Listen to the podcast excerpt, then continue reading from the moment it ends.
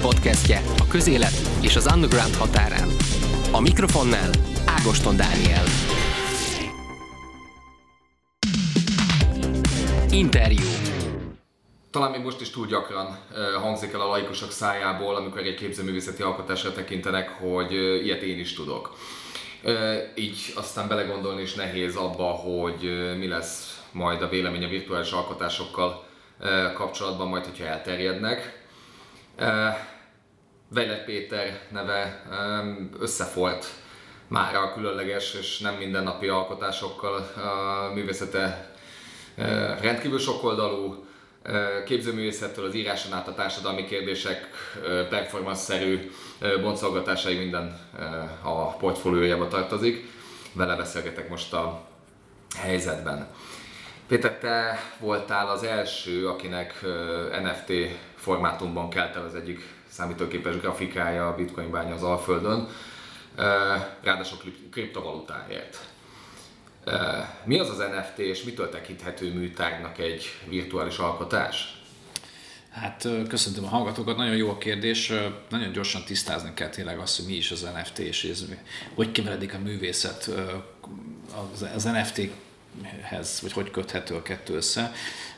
Az NFT gyakorlatilag egy titkosítási, vagy egy olyan algoritmus, amivel beazonosíthatjuk, hogy kinek a tulajdona egy virtuális programsor, vagy egy, vagy egy videó, vagy egy hanganyag, tehát valami olyan, ami a számítógépen keletkezett, létrejött és digitális fájformátumban érhető el, de mégis szeretnénk birtokolni. És ez a birtoklási vágy, ez mindig kapcsolatos azért a művészetekkel, hiszen a múzeumok, gyűjtemények, magángyűjtők megszokták azt, hogy valami az övék, és ez nem reprodukálható, az ott van abban a teremben, abban a kiállítóhelyiségben, abban a lakásban, és az másnak nincs meg. Ez nagyon fontos ahhoz, hogy a, hogy a művészet gyakorlatilag azt a rangot megkapja sok esetben, ami, ami odáig vezet, hogy valaki tényleg mondjuk a Nemzeti Galériában van kiállítva. És hát azért valljuk be, hogy ezt a művészek így szeretnék. Még hogyha nem ismerik ezt így minden esetben elmondani, de, de azért minden művész törekszik arra, hogy amit alkot, az maradandó legyen, és olyan legyen, legyen kiállítva, akár a halála után is, amit mondjuk megtekinthető. Most ez a digitális művészek esetében ugye elég kétséges volt eddig, mert hogy a, a fájlok ugye sokszorosíthatóak, az interneten mindenfelé megtalálhatók videófájlok, képek, és igazán nem volt biztos, hogy ki is a tulajdonjog. Lehetett adni egy certifikátot, mondjuk, hogy akkor ezt neked eladtam, de hogyha kim van nagyon sok példányban a neten, akkor ez nem volt annyira erős.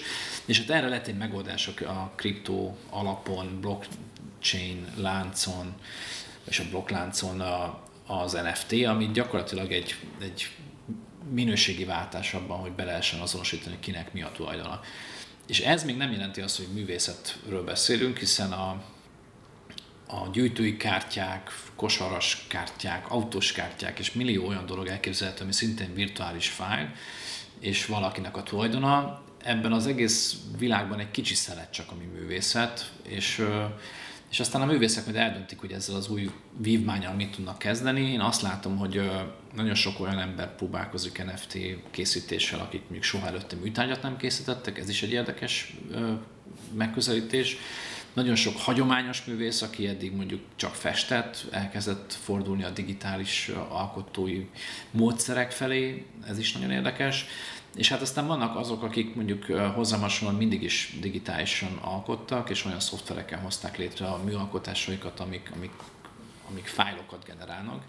Így aztán ez nagyon könnyen és natívan mondhatni konvertálható NFT-re és most már lehet, hogy is aludtak a kedves hallgatók, de...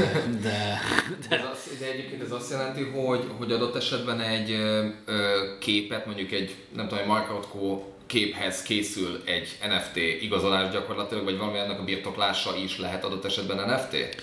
Igen, tehát már kialakult egy olyan ö, certifikát ö, módszer, hogy a blokkláncon gyakorlatilag fizikai tárgyakhoz is tudunk tulajdonos társítani, és ezt például most már használják olyanok, akik még csak festenek, és a festményt eladják, és adnak hozzá egy blokklánc certifikátot, hogy akkor ez most a blokkláncon igazolva van, hogy ez a tiéd. Most ezt eddig nem a blokkláncon csinálták, hanem csak egy papírra kinyomtották és aláírták, az ugyanolyan szerződés volt, mint hogyha a blokkláncon csinálják, csak a blokklánc most ez egy ilyen, van benne egy divat is, meg van benne egy olyan, hogy ez most maradandó, mint a papír, mert ez még sosem fog majd elveszni. Uh-huh. De igazán az NFT azért egy, több, mint egy certifikát, hiszen egy olyan kereskedelmi rendszer is kialakult ennek mentén, ami ha úgy tetszik, nagyon kereskedelmi, tehát csak a pénz számít bizonyos esetekben, és aztán ezzel ellen mond az is, hogy vannak olyan kifejezetten alternatív NFT közösségek, ahol meg pont a pénz nem számít, és csak az, hogy egymással kapcsolatban legyenek, és, és megosszák egymással a tapasztalataikat. Van nekünk is Magyarországon egy magyar NFT közösség nevű Facebook csoportunk, ahol egymás segítve próbál mindenki itt ebben a nagy vaksötétben tapogatózni. Egyébként tényleg így kell elképzelni, hogy gyakorlatilag itt azért a fény az ilyen kis csillám, csillámonként valahol megcsillan, hogy mi is ez az egész, de azért azok, akik ebben benne vagyunk, sem látunk világosan, hanem próbáljuk követni azt, hogy mi történik a világban. Ez és... egy úttörő feladat így gyakorlatilag? Vagy hogy, hogy, hogy, hogy nézitek ezt? Hát, hogy inkább izgalmas csak? Inkább izgalmas. Most úttörő az lenne, hogyha itt olyan dolgokat tudnánk kitalálni Magyarországon, amit aztán majd később követnek mások.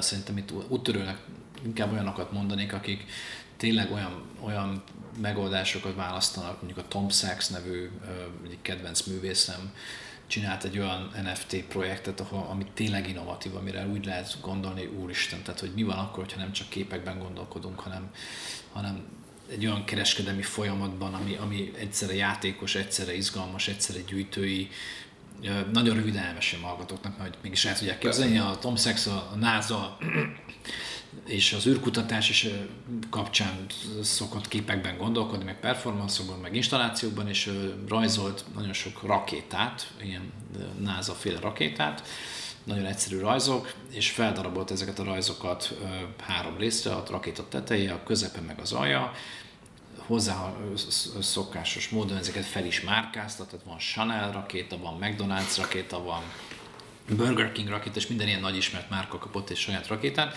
és ahogy feldarabolta ezeket a képeket, így gyakorlatilag mindegyik alkatrészből egy NFT-t csinált, és kitette a saját piaszterére, és egy ilyen limitált ideig ezekből lehetett vásárolni. És hát az volt a cél, hogy mindenki megvegye, a, mondjuk a McDonald's rakétáról van szó, akkor megvegye az elejét, a közepét, meg az alját, és akkor van egy tiszta sor színű Mike McDonald's rakétát, és hát akinek ez sikerült, annak, annak elképesztő érték került a birtokába, mert gyakorlatilag az egy olyan gyűjtői példány, ami a tiszta színű rakéta, amire nagyon sokan vadásznak, de akinek mondjuk ilyen vegyes sikerült, az, annak az is egy értéket képvisel, és elkezdték az emberek cserélgetni azt, hogy nekem megvan a, a közepe, neked megvan az alja, rakjuk össze együtt. Mint a turborágonál vagy a igen, igen, igen, tehát azért a, a, semmi nem új azért a nap alatt, de az, hogy ezt ennyire autentikusan egy, egy, egyébként egy, egy olyan művész csinálja, aki egyébként mindig, mindig is szerette a botrányokat. A leghíresebb alkotása talán egy Chanel guillotine, ami tényleg meg van építve, egy szoba méretű működő guillotine, amire óriás márka jelzés van a Chanel.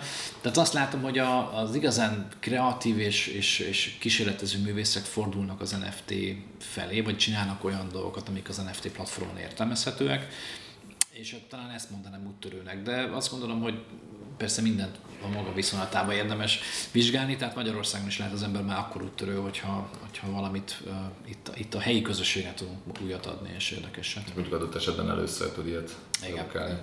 Mekkora üzlet a képzőművészet? Tekinthető egyáltalán a, a művészet üzletnek? Hát azt gondolom, hogy biztos, hogy a jó megközelítés az, hogy a művészet az egy olyan probléma fejtegetéséből, egy olyan látásmódból, egy olyan szikrából, egy olyan ideával kell táplálkozzon, ami, ami független a pénztől, és független attól, hogy ezt most el akarom adni.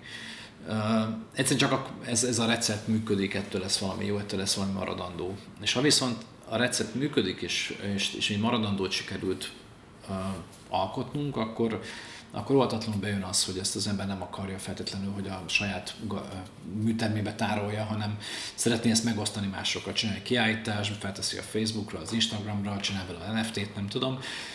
És vannak, vannak, akik bejönnek, és azt mondják, hú, ez nekem kell, ez nekem tetszik. És ez, nyilván ez viszi a hírét egy adott művésznek, és, és ebből persze pénzre van, ebből tud aztán venni majd megint vásznat, meg, meg számítógépet, meg programokat. Tehát, hogy igen, a kereskedelmi rész az szerintem nagyon fontos, és és, és a helyén van kezelve, és nem fordította a sorrend, hogy először valamit el akarok adni, és aztán kitálom, hogy mi legyen az, akkor, akkor szerintem nagyon, nagyon egészséges része a művészetnek, hogy említetted, van hogy, pénz. Igen, említetted, hogy a, a maradandót érdemes alkotni egy művésznek. Ez előre tudható, egy művész esetében, egy művész előre tudhatja, hogy mi lehet az, ami maradandó, és egyébként tehát inkább úgy kérdezem, hogy, hogy, hogy szerinted mi adja egy művészeti produktum értékét? Hát az egész művészeti folyamat az átizgalmas és megfoghatatlan, kicsit misztikum. A, a Francis Bacon mondta azt, hogy igazán tele van a hogy a művészet, az gyakorlatilag a festészet, az, az, az balesetek sokassága, de igazán mégsem balesetről beszélünk, hiszen a művész eldönt, hogy melyik baleseti mozdulatot vagy, vagy festékfoltot tünteti el, melyiket tartja meg, de tényleg rengeteg véletlen baleset eredménye, mire létrejön egy festmény, és ez igaz a digitális képekre is, meg, a, meg nyilván a kézzel festett képekre. Én most egész hétvégén küzdöttem egy képpel, amit kb. négyszer festettem újra, és, és egyszer csak egy tök véletlen lett az, ami megoldotta a problémát. De látja az ember egyébként, hogy nem jó, meg azt is látom, hogy lehetne jó, tehát még érdemes vele, vagy már teljesen le kell róla mondani, mert van az, amikor le kell mondani valamiről, vagy pedig újra átfestem. Tehát egy fantasztikus folyamat, ami egyébként elképesztő frusztráló is tud lenni, mert hogy a, az ember tudja, hogy mi, mi van a fejében, és azt szeretné megcsinálni, és aztán ha nem jön össze, és nem működik, akár képernyőn, akár vásznon, akkor az baromi frusztráló. De hát valószínűleg ez a küzdelem az, ami, ami, aminek az az eredménye, hogy másnap, mikor felkelek és ránézek, amit előző este csináltam, akkor azt érzem, hogy hú, ez maradandó, ez, ez, ennek helye van az életemben, és ezt én is szeretem, ezt mondjuk én is tartanám, ezt én is kiraknám. És mennyire értékes most például egy Weiler Péter alkotás? Hát ez, ez jó kérdés. Volt egy olyan tervem, hogy visszavásárolom a, a korai munkáimat, mert egyébként nagyon-nagyon régen, én most már lassan, hát lassan 25 éve dolgozom, és, és az első munkáim, amiket így eladtam, még, még tényleg és kiszámolni hány éves voltam, de, de, de tizen valamennyi, akkor azokat nagyon-nagyon régen nem láttam, és nem is tudom, hogy kiknél vannak, akkor nem vezettem még katalógust, meg nem adtam certifikátot, és ezeket eladtam, hogy ezeket tök jó lenne egy visszavásárolni, tehát azt gondolom, hogyha a, néha szembe jön egy-egy aukció, és, és volt is olyan, hogy már ezekre licitáltam, Szóval szerintem van, van, nyilván van értéke, azt gondolom, hogy amíg, amíg, amíg csinálom, és amíg, amíg hiszek benne én magam, addig, mások is hisznek benne, és addig mások is támogatják azt, hogy ez, ez a dolog, ez a, ez a, ez a életmű, vagy ez a karrier, ez, ez működjön és épüljön. Um, te a New Yorki School of Visual Arts mesterképzésén végzősként tavaly mutattad be talán a, a diplomamunkádat, hogyha jól emlékszem, ez mi volt pontosan? Hát ez az iskola nekem azért hiányzott, egész életem oda akartam járni. Én 16 évesen volt szerencsém New Yorkban eltölteni egy nyarat, és, és végig látogattam az összes olyan iskolát, amiről tudtam, hogy művészeti képzést csinálnak, és, és ez az iskola volt az, ahol a Keith Haring járt. És Bocs, a... neked ez gyerekkorodként akkor benned volt, hogy te igen, tudatosan igen, képzőművészi pályára. Igen, és, és te még az érettségi előtt volt, és akkor arra emlékszem, hogy hazajöttem, és gyakorlatilag semmi más nem érdekelt, csak az, hogy ebbe az iskolába járhassak, és hát aztán egy elég, hosszú, elég sokat kellett várjak, mire, mire ez sikerült. Hát egyszerűen az, hogy valaki New Yorkba járjon iskolába, és ez akkor nem voltak ösztöndíjak, ma a gyerekeimnek sokkal-sokkal könnyebb, érdekesebb iskolákból választhatnak egész Európa minden intézmények közül. Mi akkor gyakorlatilag vagy magyar iskola, vagy semmi, kb. ez volt a választék, és hát én, ki, én Philadelphiába kerültem egy művészeti suliba, aminek nagyon örültem, nagyon izgalmas volt, tehát azért az nem New York, és hát most sikerült végre diplomázzak az SVN, ez a School of Visual Arts, és és hát nagyon más volt ez az egész élmény, mint amire egyébként itt számítottam, meg amit így el tudtam képzelni, nagyon izgalmas volt. Abszolút az embert így ilyen darálóba teszik, és minden apró porcikádat széttörik. Miben más egyébként mondjuk New York, mint Philadelphia? Mert hát, New York szexibb, vagy? Nem, hát Nyilván nagyobb a művészeti élet nem, Én azt mondtam, hogy kettő nincs, ez, már két óra járásra van a járásra, vagy autóra, vagy, vagy, vagy vonatútra van egymástól. Uh, Philadelphia az egy sokkal kis, sokkal sok nagynak tűnik, mert hatalmas felőkarcók vannak, akkor rengetegen lakják. ö, egyszerűen nincs az a kulturális közeg ott, ami, vagy ha van is, akkor az sokkal messzebb, sokkal elérhetetlenebb, mint mondjuk New Yorkban. New Yorkban így, így leszállsz a repülőtéren, és megcsap az, az, az hogy van a, tényleg a világ közepén, vagy sok mm. szempontból, és, és, és, és kapkodod a fejed. Ami egyrészt nagyon frusztráló, egyébként most van is egy ilyen trend, hogy New Yorkból a művészek elkezdenek kiköltözni, például olyan városokban, mint Philadelphia, ahol él, élni könnyebb, jobb, nincs az, hogy ilyen üvöltő zajban, most az átvitt értelemben értem nem az, hogy most a sok az autó, hanem ilyen üvöltő zaj van a művészetben is, hogy minden nap száz megnyitó és száz leg világösszes művésze ott akar bemutatkozni, tehát ez néha ez baromi frusztráló és, és idegesítő is. Terített akkor nagyon terített. Terített, meg egyébként szerintem a, a befogadóként is terített, tehát hogy nem az van, hogy most itt sokan, sokan művész is az a baj, hanem egyszerűen, a, a, a, egyszerűen csak átcsap oda, hogy ez a rengeteg túlkínálat, ez már baromi unalmas lesz. Tehát néha jó az Ocean áruházból átmenni egy kis butikba, ahol Igen. tényleg így kiszolgálnak. És, és De ez tendencia lehet akkor, mert ugyanaz van mondjuk elektronikus zenében Berlin, vagy filmművészetben Hollywood. Igen, tehát Berlin is ugye addig volt igazán jó, amíg, amíg az egy kuriózum volt, amíg néhányan csinálták, és akkor most, hogy már mindenki Berlin, és mindenki techno, és mindenki uh, ott akar érvényesülni, ugyanez igaz New Yorkra, hogy itt szerintem egy ilyen hullámvölgyben van, és inkább szerintem lefelé megy ez a hullám, mint felfelé, és lehet, hogy pont Európa lesz megint az, ami, ami, ami Franciaországot New York előtt ugye a központ, akkor most lehet, hogy megint vissza fog hozzánk kerülni európaiakhoz a, a képzőművészet. De várj, az előző kérdésre biztos, hogy adtam választ. Mi volt a diplomunkám? Mi volt a diplomunkám? Igen, igen. Hú, hát, hát majdnem átsiklottam. Az, a diplomunkám az, az egy nagyon, ez, ez az egyik, ami, ami fontos része volt az iskolának, hogy, hogy mindig a saját magunkból építkezünk, és engem nagyon érdekel a, a politika, érdekel a történelem, érdekel a, a design, érdekel a közelmúlt, de igazán annyira, hogy csak magammal foglalkozok, és csak magamból csinálok képeket, az, az még sose volt nekem projekt, és akkor ez a diplomunk egy ilyen áttörés volt ebben a tekintetben, hogy hogy tényleg mi van, hogyha csak a családommal foglalkozom, és a saját érzéseimmel, a saját életemmel. És ez a diplomunk, hogy gyakorlatilag egy olyan apróságot dolgozott fel. Nekem két nagymamám volt, az egyik nagymamám imádott fényképezni, és mindent fotózott, tényleg állandóan volt nála fényképezőgép, és, és nem volt olyan részlete az életünknek, amiről ne készült volna a kép. A másik nagymamám pedig elégette a család fotóit, amik azon az ágon születtek, és ez a kettősség, hogy valaki egy családon belül gyakorlatilag két ilyen ellentét, és ez a a fényképezés, ugye a család minden pillanatának megőrzése, az ugye arról szól, hogy egyszer elmúlunk és nem marad utánunk semmi, és a szeretteinket is csak így tudjuk sokszor, mondjuk egy nagymama esetében mondjuk ritkán lát minket, és mondjuk ez volt az, ami visszahívta mindig az emlékeket. És aztán utána én örököltem egyébként azután a nagymamám után, aki megtartotta a fotókat és rengeteget fényképezett egy hatalmas archívumot az egész életünkről, tehát szinte egy ilyen filmként végig lehetne pörgetni a gyerekkoromat. És hát ez az elmúlás és, és a képek hiánya volt, ami mozgatta ezeket a festményeket, amit csináltam a diplomunkámra. Most az ember úgy képzeli a művészt, hogy, hogy a műtermében mereng, folyamatosan alkot, de, de neked más vállalkozásaid is vannak, még az elég nagyok. Összeegyeztethető ez a kettő? Hát nagyon jó a kérdés. Szerintem nyilván azt, azt kell mondjam, hogy igen. Nekem a, egyik nem lenne a másik nélkül. Én képzővészként 16 éves korom volt talán az első olyan kiállításom, amikor megmertem mutatni Budapesten a nagy érdeműnek azt, hogy festek, meg, meg dolgozom és ebből következett az, és ez a 90-es évek közepe, eleje közepe volt, és akkor jött az internet. És engem az internet, mint technológia, mint hogy most az NFT, vagy pár éve, nem tudom, az elkönyv volt ilyen nagy mániám, hogy akkor az érdekelt, mint, mint megvalósítás és meg koncepció. Az internet is abszolút érdekelt művészileg, hogy mit lehet rajta csinálni, ami művészet, és aztán belekeveredtem a webdesignba, imádtam azt, hogy céges oldalakat tervezek, és abban valamilyen egyéni dolgot belecsempészek, és hát innen már csak egy lépés volt az, hogy saját weboldalakat működtessek, építsek, és hát ennek köszönhető az, hogy és így a, az a cég, amit elkezdtem 20, hát most már 22 éve, az, az gyakorlatilag a mai napig is egy ilyen nagyon biztos ö, hátteret ad ahhoz, hogy, hogy ne kelljen olyan képeket csináljak, amik, amiket azért csinálok, hogy eladjam, hanem mm. Tehát ilyen szempontból, ilyen szempontból támogatja a művészetemet.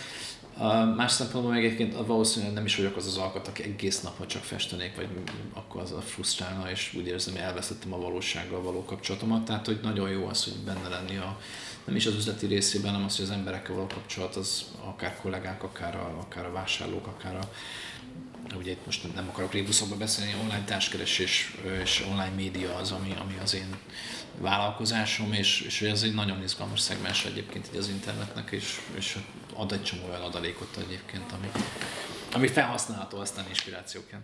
Na most ez, ez ö, ö, még annyira sem illik bele a társkereső ö, profil gyakorlatilag abba, hogy, hogy ö, merengsz a, a festményeid ö, ö, előtt, legalábbis a kép, tehát az általános ö, elképzelések ö, szerint. Te hogy indultál ezeknek neki?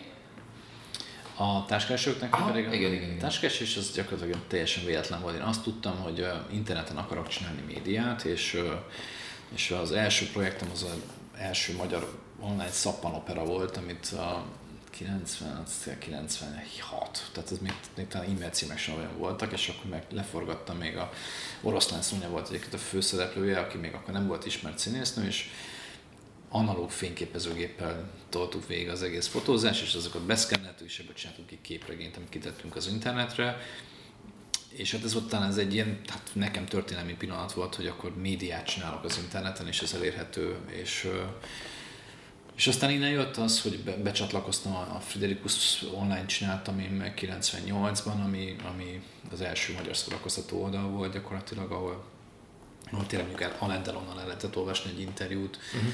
még mondjuk ha visszagondolunk abban az időben, akkor mondjuk volt az interneton, meg ez, és akkor az interneton voltak mondjuk a komoly hírek, és akkor Igen. ez volt a bulvár, meg a színes, színes érdekes tartalom. Tehát nagyon ott voltam az első, első ilyen hajnalhasadáskor gyakorlatilag az internetnél,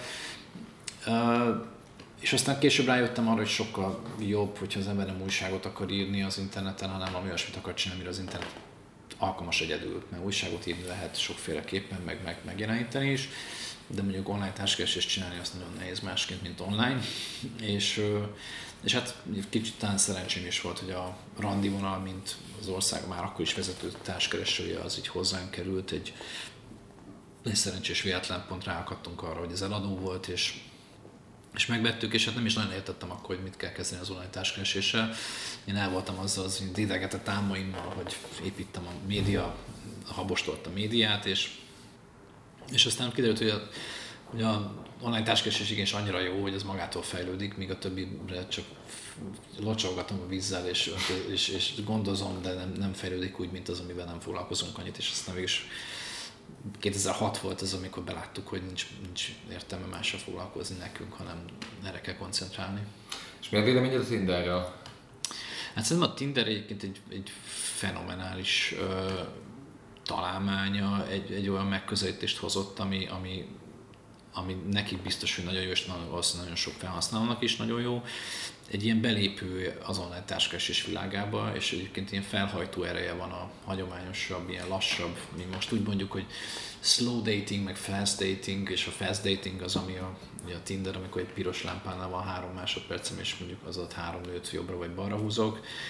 Ehhez képest a, a randi vonal az egy ilyen tradicionálisabb, ilyen slow dining vagy slow dating-szerű élményt akar nyújtani, ahol tényleg át, átgondoltabb, lassabb, nem sietünk sehova. Hát ez az infinite scroll, amit ugye ismerünk a Facebookról, ez a végtelen hírfolyam, az Instagramnál is gyakorlatilag nehéz végig az aljára érni, hogy mikor kérje azt, van olyan pillanat, amikor kérje azt, hogy you, all caught up, Igen.